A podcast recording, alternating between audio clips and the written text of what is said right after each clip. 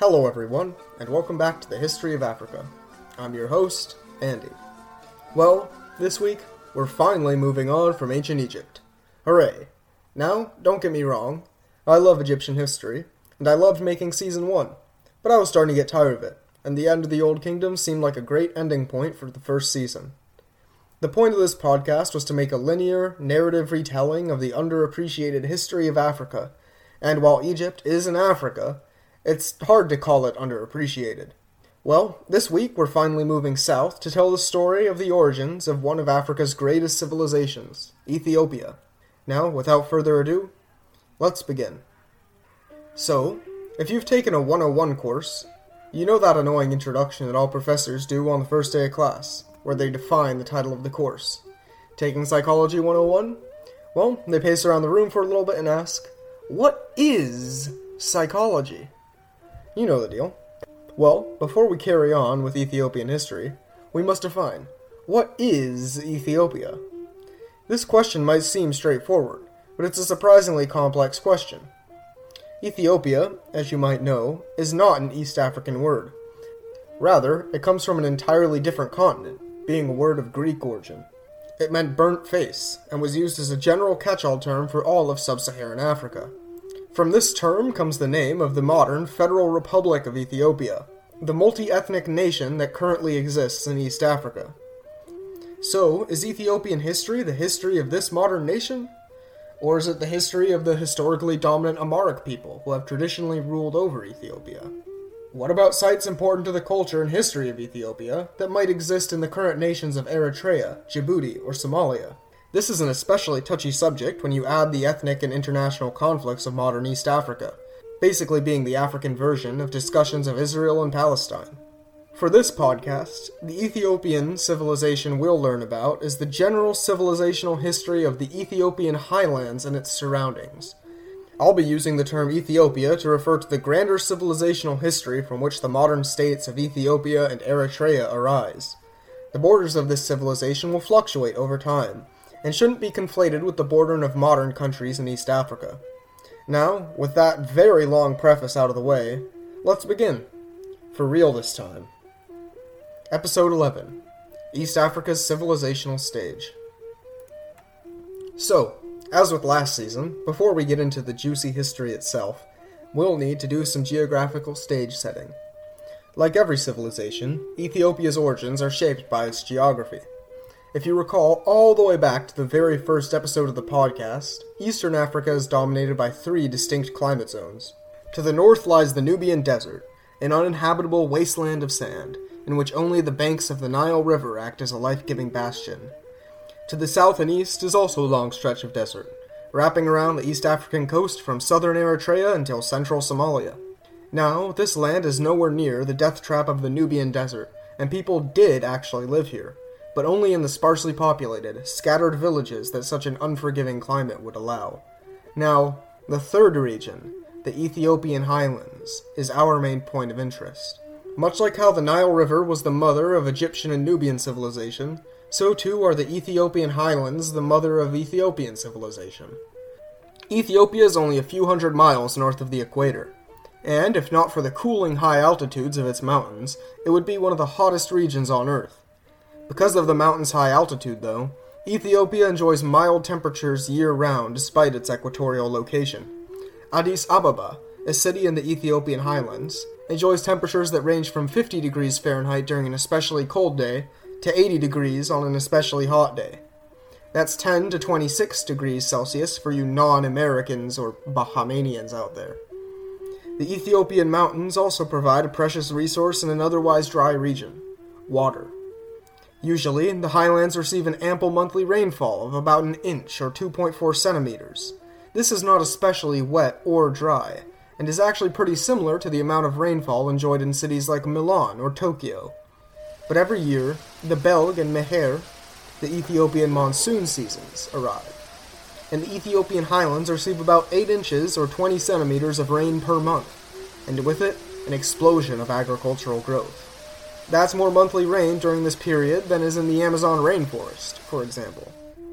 Now, huge amounts of rainfall are not always an indicator of how receptive a region is to the development of advanced civilizations, it can create runoff that can damage infrastructure, or aid the growth of foliage that can make transportation and construction difficult. But, thanks to the high elevation, the air is too thin to support the growth of these encumbering rainforests. Water runoff simply flows down into the mountain valleys, and into the rivers Nile, Juba, and Shabelle, rather than causing devastating floods. Mother Nature, though, has a sense of humor. These blessings that she gave to the land of Ethiopia were also blessings to the land that would eventually become its greatest rival.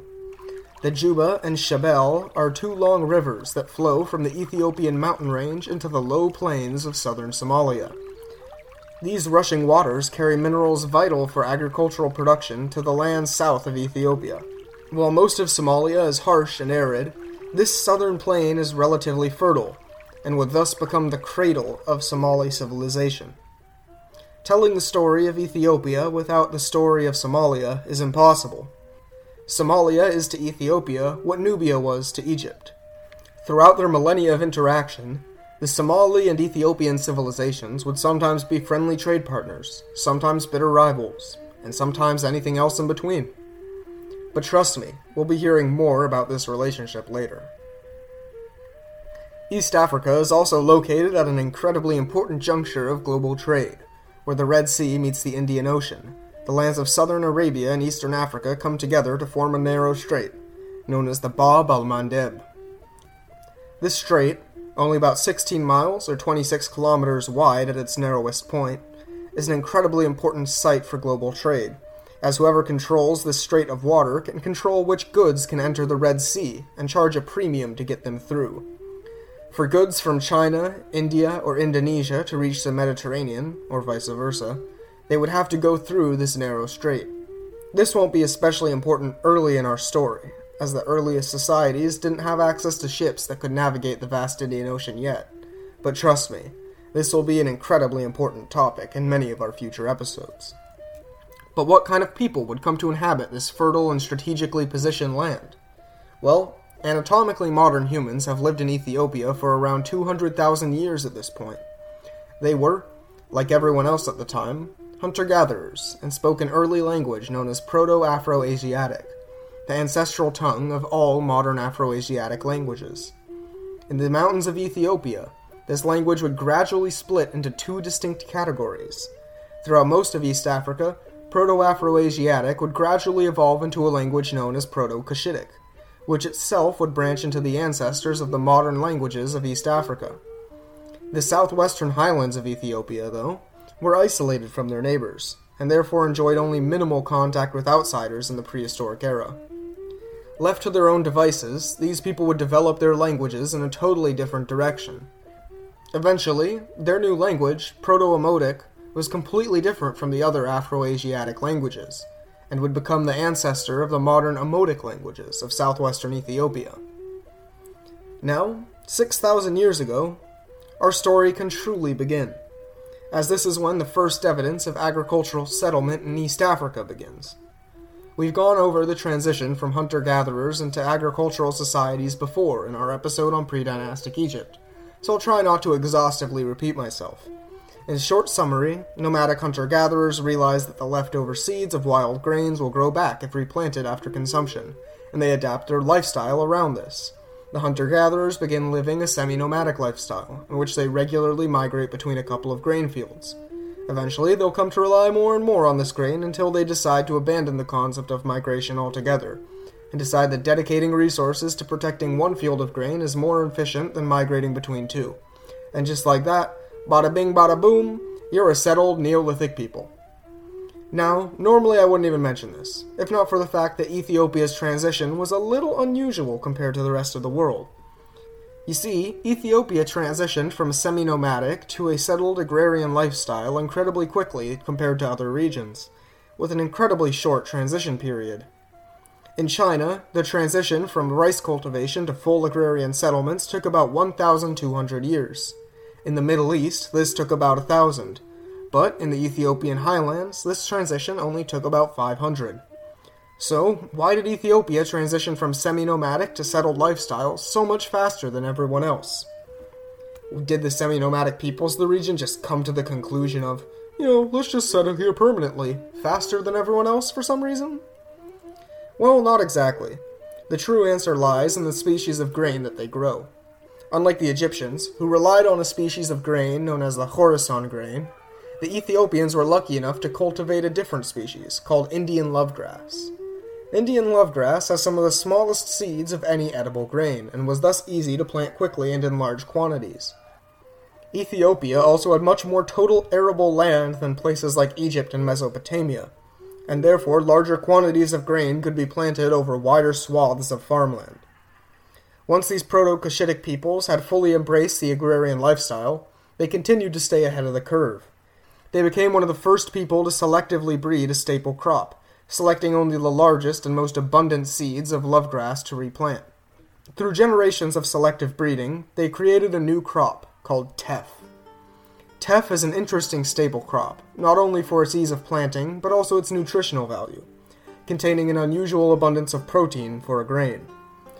Teff, throughout Ethiopian history, and still to this day, plays the same role as wheat in the Western and Middle Eastern cultures, or rice in East Asian cultures. It's a staple crop, used to make injera, a unique form of unleavened bread, or teff porridge, and, of course, beer. Like in Egypt, the advent of agriculture was tied to the formation of agricultural settlements. As the population grew with the stable food supply, these settlements became city states, and the leaders of these city states became lords. Almost nothing is known about the culture, political hierarchy, or religion of these settlements. Unlike in Egypt, conflicts between these cities was relatively rare. In Egypt, arable land is very productive but incredibly scarce, limited entirely to the banks of the Nile River. Farmland was thus something that was incredibly precious and worth fighting over. But in Ethiopia, where arable land was more widespread, it wasn't the same immensely valuable resource. Does your city need to plant another field? Well, why fight your neighbor for it when you can just move somewhere else and claim the plentiful unused land there? In Egypt, land ownership became increasingly consolidated under a few powerful nomarchs and their cities. Ethiopia experienced the opposite. Its cities were smaller, and spread more sparsely throughout the highlands, with the only large urban centers appearing in the northern foothills in modern Eritrea. These cities, known as Agordat and Kohaito, which I'm sure I'm not pronouncing right, hosted a flourishing culture of urban city dwellers. Not all East Africans chose to adopt the lifestyle of settled agriculture, though. Instead, they transitioned from hunter gatherers into a group we haven't talked about yet in this podcast, but it will certainly come up a lot in the future pastoral nomads. Unlike settled people, pastoral nomads don't rely on fields of cultivated crops to feed themselves. Instead, they travel between grazing lands with herds of domesticated animals, mostly cows and goats, and use these animals as their main source of sustenance. This lifestyle never appeared in any major sense in Egypt, as there simply wasn't enough grazing land to support pastoral herds. However, you may recall that their neighbors, the Libyans, were an important source of cattle for ancient Egypt, and thus likely practiced a nomadic pastoralist lifestyle. In Ethiopia, these nomads would also sometimes make stops in the agrarian settlements, bartering for goods to resell at another settlement. These nomadic herdsmen, like in the rest of the world, would eventually come to have an outsized impact on Ethiopian history. But I'm getting a bit ahead of myself. This decentralized settlement pattern, with agrarian city states dotting the landscape and nomads crossing the countryside in between, would remain the status quo for the next few thousand years. Ancient Egyptian records from this time, though, indicate that Egypt would begin a burgeoning trade relationship with the city states of East Africa, which they called Punt. Now, Punt is an enigmatic historical creation, with the only references of its existence coming from Egyptian records. Even the location of Punt itself is still something of a mystery. East Africa is only the most commonly held belief, with some historians believing that Punt was actually located in modern day Yemen, the Arabian Red Sea coast, coastal Sudan, or even the island of Sri Lanka. However, one engraving from the temple of Middle Kingdom pharaoh Hatshepsut seems to support the East African hypothesis. The Egyptians sent these expeditions to Punt with the intent to trade, returning to Egypt with many exotic goods. Egyptian carvings from this expedition depict merchants returning with leopard pelts, ebony wood, frankincense, and ivory. But interestingly, they also bring a menagerie of wild animals to parade around Egypt. The most prominent of these are cheetahs, giraffes, lions, and elephants. While these animals are solely located in the savannas of Africa today, At the time, they wouldn't have been an uncommon sight in southern Arabia either. However, in the crowd of the impressive megafauna lies an unassuming, easy to overlook bird. This unimpressive bird, though, is the key to our understanding of the location of the land of Punt, as it appears to be a secretary bird. These long legged, snake eating birds are native only to sub Saharan Africa, and there is no evidence that they've ever lived in southern Arabia, Sri Lanka, or the coastal deserts of Sudan. Thanks to our reptile eating friend, we can conclude with confidence that Punt is located, at least in part, in East Africa. It's also likely that Punt was just a catch all term used by Egyptians to mean faraway lands, and thus both southern Arabia and East Africa would be considered Puntites by the ancient Egyptians, thus making the location of Punt even more convoluted. However, the question of the location of Punt is only the beginning compared to questions about the mysterious people who inhabited it. Who were the Puntites? What was their culture like? What kind of government did they have? What religion did they practice? These are all questions to which we do not know the answer. In all likelihood, Punt was not the name of a specific kingdom or state, but was instead a vague geographical term, meant to point more to a general region rather than a specific kingdom. From around 3000 to 2400 BC, trade between the Puntites and Egyptians flowed largely down the Nile River. The Puntites would send barges full of myrrh, ostrich feathers, ivory, or other luxury goods in barges down the river. This was an easy, but expensive way to trade, as the various tribes and city states of Nubia charged a premium to let these goods go through their territory. There was also the threat of banditry, which could result in whole trade shipments being lost. By the time these goods would reach Egypt, their price was through the roof. To promote a more efficient trade between the two lands, the Old Kingdom pharaoh Sahure arranged the first naval expedition directly to Punt. Egyptian ships sailed down the Red Sea, bypassing Nubia altogether, and then sailed directly back to Egypt with Puntite goods in tow. This new burgeoning relationship was incredibly economically beneficial to both the Egyptians and Puntite city states, as the Puntites could sell in higher quantity, which the Egyptians would buy at a cheaper price. Punt was also tied into a larger, burgeoning trade network across the ancient world. Through their direct trade routes with Egypt, the Puntites would gain indirect access to goods from Crete, Libya, and the Near East. Due to the lack of evidence of centralized authority, it is likely that Punt was home to many independent city states, rather than one unified kingdom. Some Egyptian records make reference to the existence of some kind of monarchy in the region, specifically in the context of diplomatic visits to Egypt, but this was more likely a king of Punt, one of many. Or maybe a monarch who claimed dominion over all cities, but had little real influence over their affairs. The trade between Egypt and the Puntites continued for hundreds of years, and it appears that this interaction with Egypt also had quite an impact on the Puntites themselves. With each depiction in Egyptian art, the Puntites look increasingly Egyptian in their manner of dress and hairstyles. By the New Kingdom, Punt was growing increasingly absorbed into the Egyptian sphere of influence, with the pharaohs even demanding tribute payments from Puntite lords. But Suddenly, this trade stopped. In 1200 BC, for reasons unknown, the contact between Punt and Egypt completely ceased. From this time on, there is no archaeological or textual evidence of any further expeditions to Punt, or any trade goods in Punt arriving in Egypt. In Egyptian literature, Punt would go from being a very real place to being used as a metaphor for a far flung location. Later, it became something of a myth, a land of plenty where the gods walked among men. It was a bedtime story, a vague recalling of a distant memory, and no longer a real, concrete location in the minds of the Egyptian people. How or why Egypt lost contact with Punt is a total mystery, and I mean total. While writing the script, I spent about six hours looking for any scholarly source that provided evidence on why Egypt broke its trade contact with the Puntites, and all I found was cobwebs and dust. It doesn't seem like there's much scholarly interest in the subject, or that those scholars who have looked didn't find anything, which is a shame. But maybe I overlooked something. So, if anyone can find me a scholarly article or book that offers any explanation or reasonable speculation on this topic, please send it to the podcast's email. But, while I couldn't find any scholarly opinion, I do have my own speculation on what happened. You see, as Egypt's influence in Punt was receding, a new power was taking its place as the dominant presence in the southern Red Sea. In southern Arabia, a new power was rising and forcing Egyptian merchants out of their area of influence in Punt. These were the Sabaeans, a people from modern Yemen, and trust me, this won't be the last we hear from them. Join us next week as we witness the rise of the Sabaean kingdom and see how they shape the future of East Africa. Thank you for listening to the History of Africa podcast. If you like the show and the free education we provide, then I'd encourage you to support the show.